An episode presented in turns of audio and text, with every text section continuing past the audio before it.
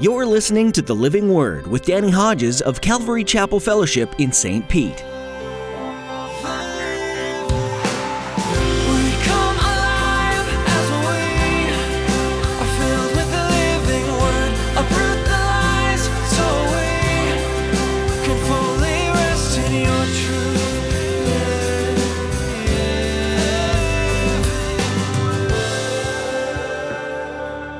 Brings him into the world, he says, Now let all God's angels worship him. Isaiah, again and again, and other Old Testament passages, God, Jehovah says, I alone am God, there is no other, and I will not give my glory to another. I am God, there's only one, and I'm the only God to be worshiped. You worship anything or anyone else, it's idolatry. He declares that again and again. And yet he says about the Son, let all God's angels worship him. Throughout Scripture, you'll learn of the ultimate authority that God has. He's above all and is greater than all. God deserves praise from all creation. In today's message, Pastor Danny will take you to a number of scripture references to reinforce the truth of who your Creator is, and by extension, who His Son is. He'll remind you that angels shouldn't be placed above God at any time. They're worshippers of God themselves, after all. Today, turn your attention to the greatness and glory of the King of Kings. Now, here's Pastor Danny in the book of Revelation, chapter 18, with today's edition of the Living Word.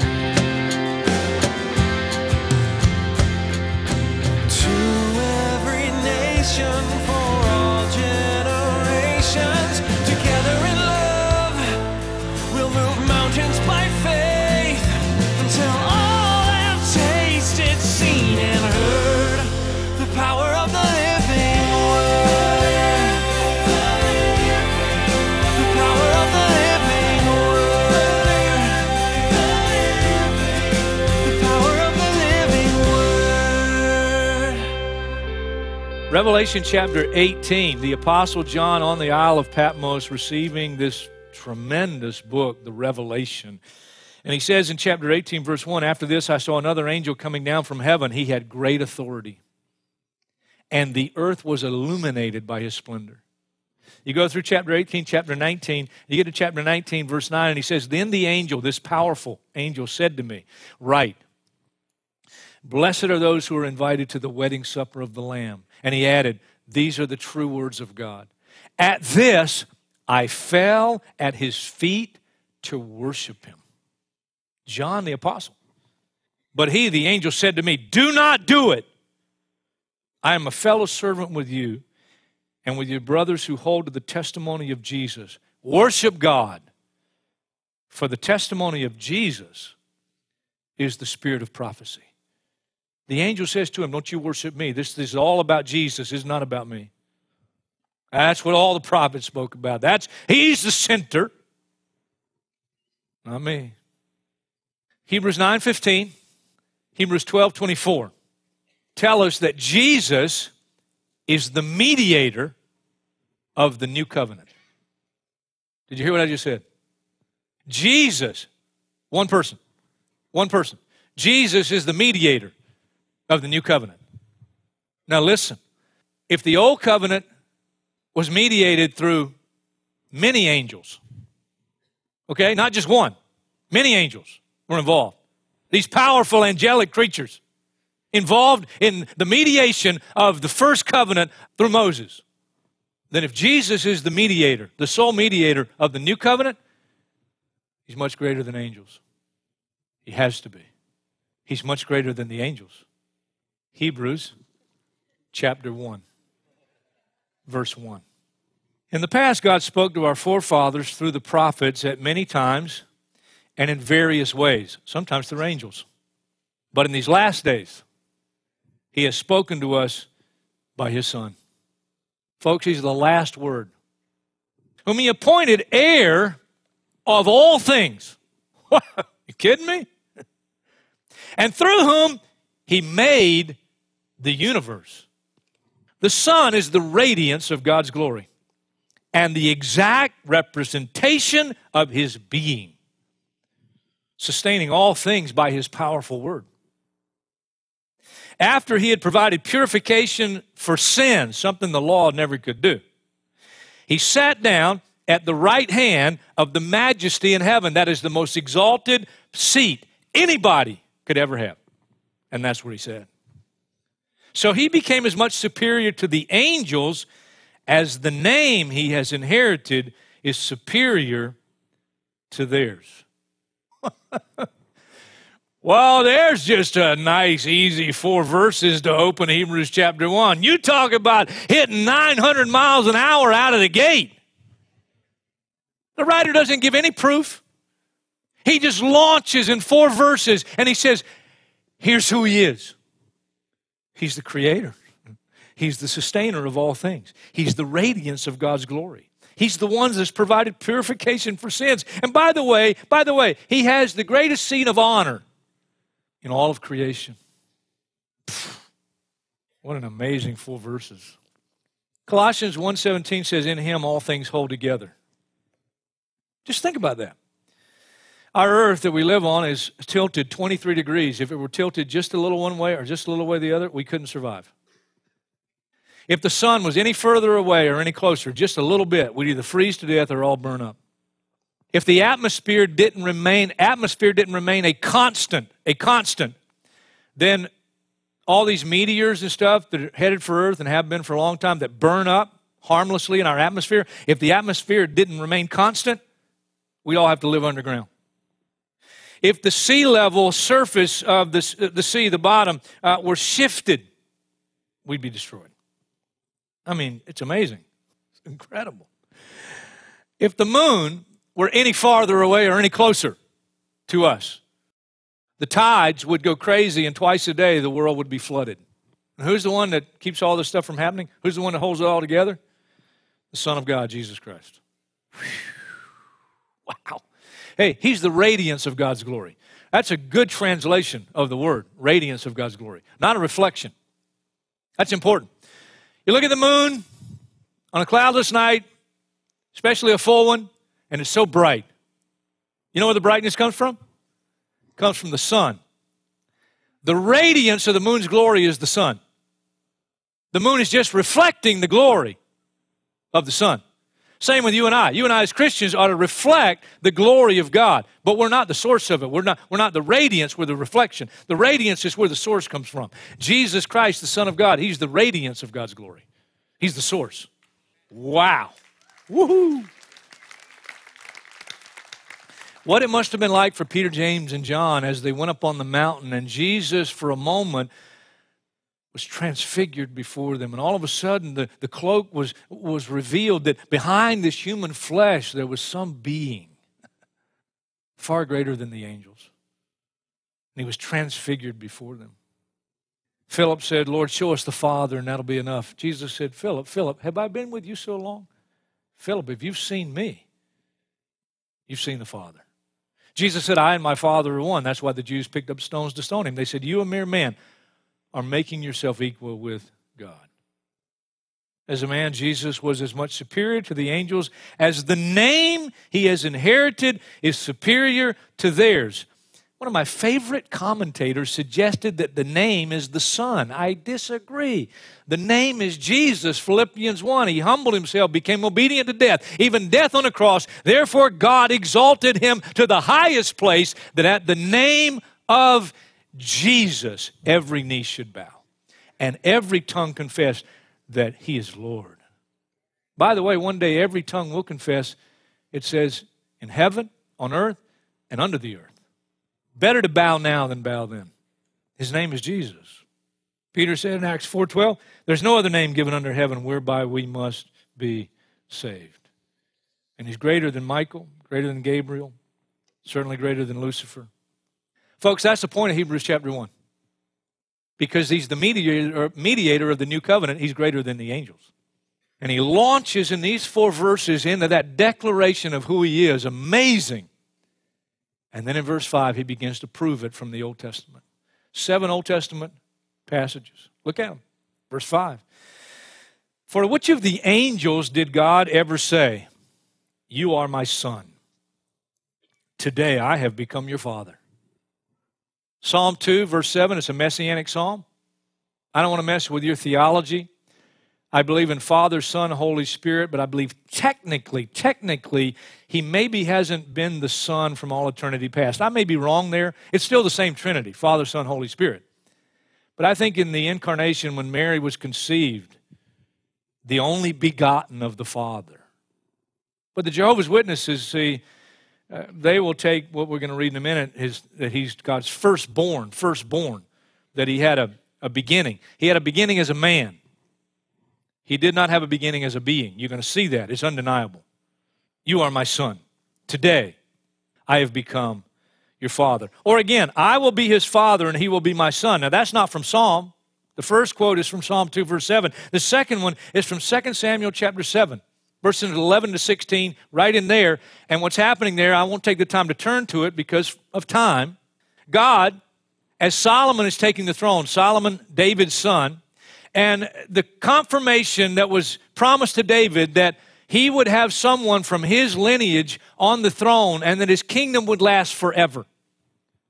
When you read it, it can't refer to Solomon. It refers in the context to Solomon, but ultimately, if you read carefully, it's referring to someone else that would come from the loins of David, and his kingdom and his throne would be established forever. Forever. It's the Christ, it's the Messiah, it's the Son of God, it's Jesus. I will be his father, he will be my son. Verse 6. And again, when God brings his firstborn into the world, he says, Let all God's angels worship him. That's taken from Deuteronomy chapter 32, verse 43. But if you read it in the NIV like I had, you won't find it translated this way because these quotes are from the Septuagint. Don't get off on that. Septuagint is the Greek translation of the Old Testament, which tells us the writer of Hebrews read Greek. And if you read in the Septuagint, ESV um, says, Bow down to him, all gods. And it's referring again to Messiah, to Christ. When he brings his firstborn into the world, he says, Let all God's angels worship him. Firstborn. What does that mean? It doesn't mean what the Jehovah's Witnesses say.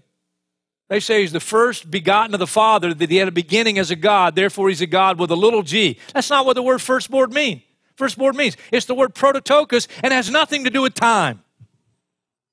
Colossians 1, Revelation 1 refers to Jesus by the same word. He's the firstborn, the prototokos from among the dead. Well, he's not the first one risen from the dead. Lots of people were risen from the dead before Jesus. Lots of people. A whole host of people at the crucifixion came out of the tombs. Holy people who died in faith came out of the tombs and walked around Jerusalem for a while. A lot of people raised from the dead before Jesus. Lazarus was raised from the dead before Jesus because firstborn doesn't mean what the Jehovah's Witnesses say it means. It means preeminent one. He's the preeminent one from among the dead because he's risen, never to die again. All those people have been risen, they died again, except for Elijah, and he may die. Coming, I won't get into that. He's the prototokos. He's the firstborn. He's the preeminent one from among the dead. And when all when God brings him into the world, he says, "Now let all God's angels worship him." Isaiah, again and again, and other Old Testament passages, God Jehovah says, "I alone am God. There is no other." And I will not give my glory to another. I am God, there's only one, and I'm the only God to be worshiped. You worship anything or anyone else, it's idolatry. He declares that again and again. And yet he says about the Son, let all God's angels worship him. That's why when the Magi came that great distance and they came and they found the child, born king of the Jews, and they brought their gifts to him, and it says they bowed and they worshiped him. Because Micah 5 2 that prophesied the birth of that babe in Bethlehem. The end of verse 2, after it prophesies where he'd be born, it says his origins are from eternity.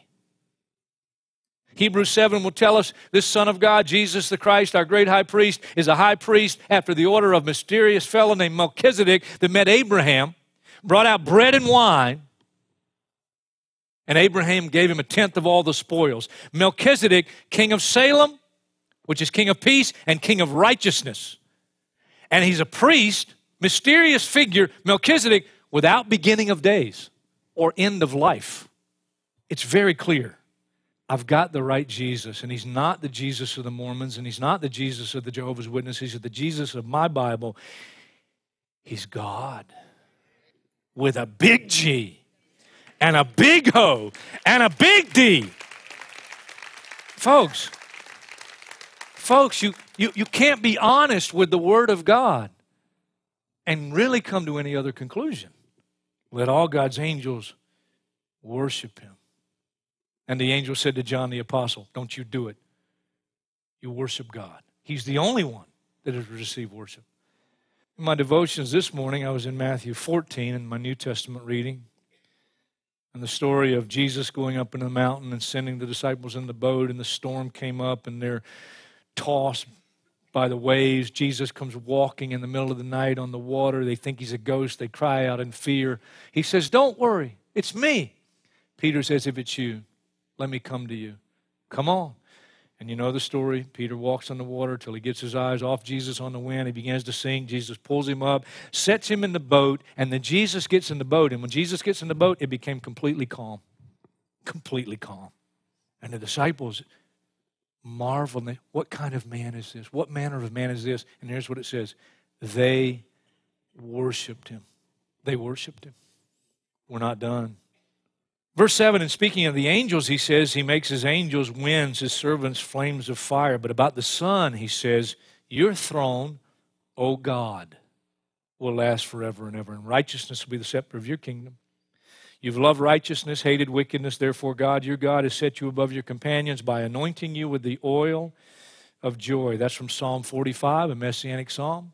Tells us that Jesus, as a human being, was the most joy filled human being that this planet has ever seen.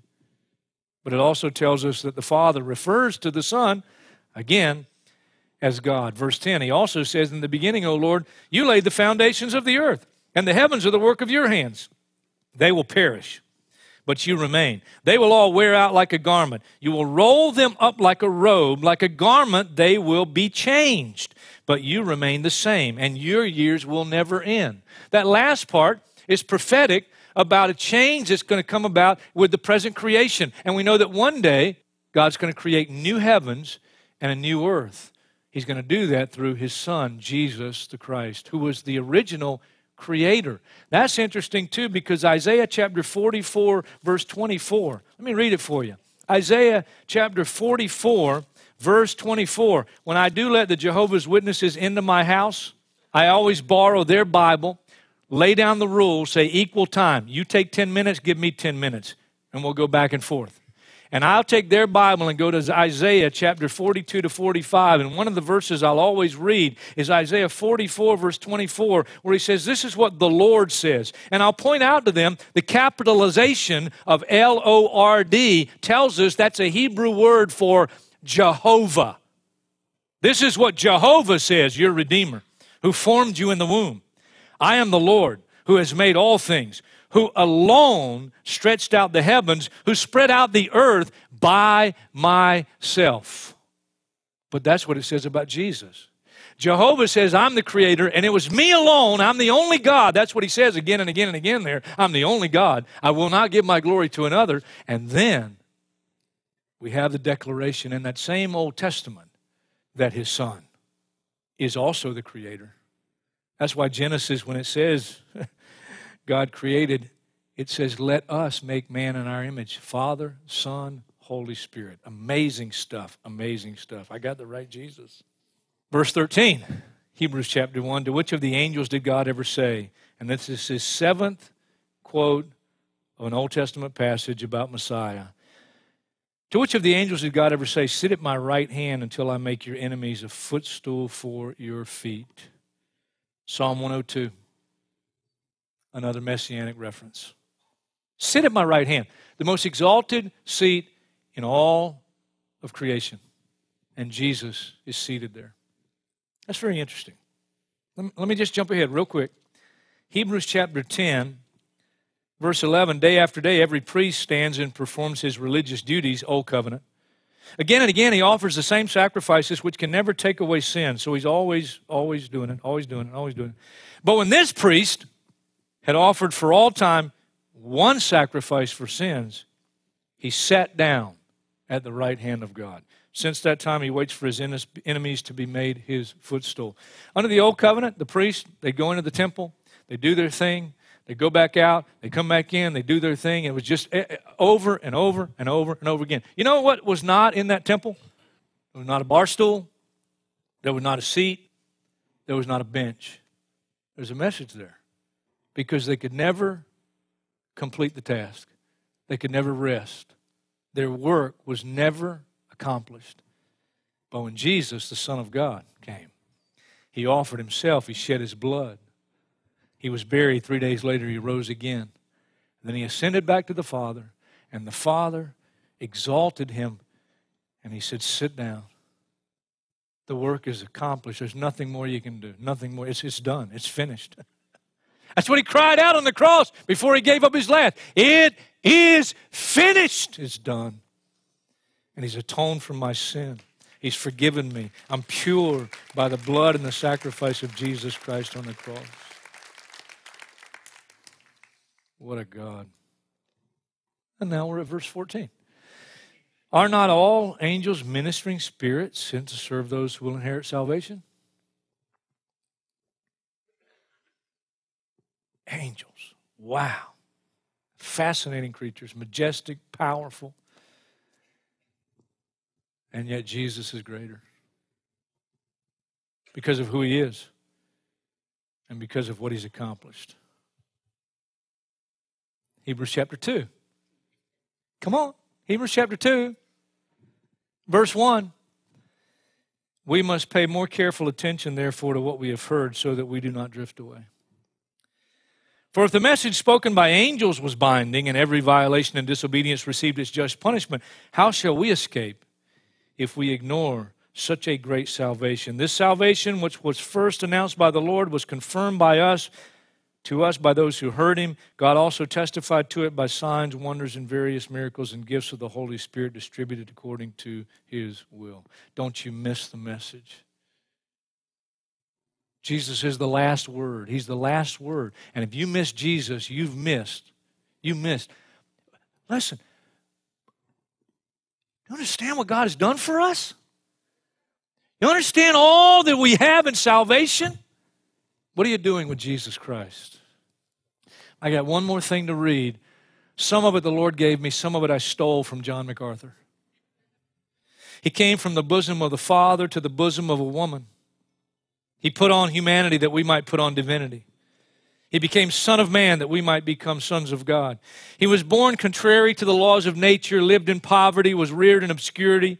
He had no wealth or influence, had neither training nor education in the world schools. His relatives were inconspicuous and influential. In infancy, he startled king. In boyhood, he puzzled the learned doctors. In manhood, he ruled the course of nature. He walked upon the billows and he hushed the seas asleep.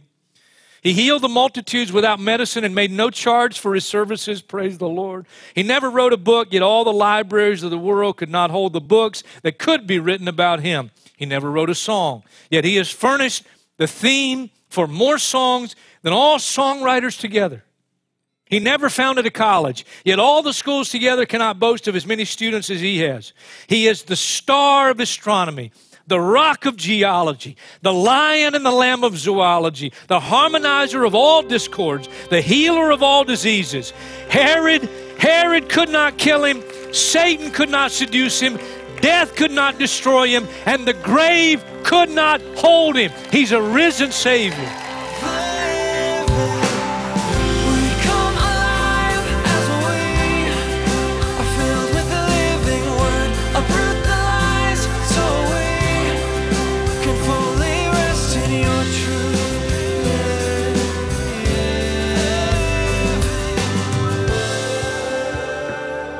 We're so blessed to be able to share the Word of God with you on each new edition of the Living Word. Thanks for being a part of our valued listening audience. Pastor Danny will continue his study in the book of Hebrews next time, so we hope you'll join us again. We'd like to take a moment and ask you to consider partnering with us as we continue to share the hope of salvation with the world. Would you join us in praying for the listeners of the Living Word? Pray that God would touch each person with His love and open their hearts to the truth of His Word. Please pray for us also we want to continue following God's plan for this program no matter where He asks us to go. We know the power of prayer, and we appreciate you doing this for us. Would you also ask the Lord about contributing financially to the Living Word? This program is professionally produced to provide the best quality messages possible, so as not to distract from the message of the Bible. That does incur some costs, however, so if you feel led to give, visit our website at ccfstpete.church and click on the online giving guide under Forms. Any and all amounts are greatly appreciated and will be used to share the good news of Jesus' love for the world. Thank you for praying about this. That website once more is ccfstpete.church. With that, we've come to an end of our time with you today. We pray that God continues to bless you as you study His Word and open your heart to His unending love and grace. Thanks again for tuning in today to the Living Word.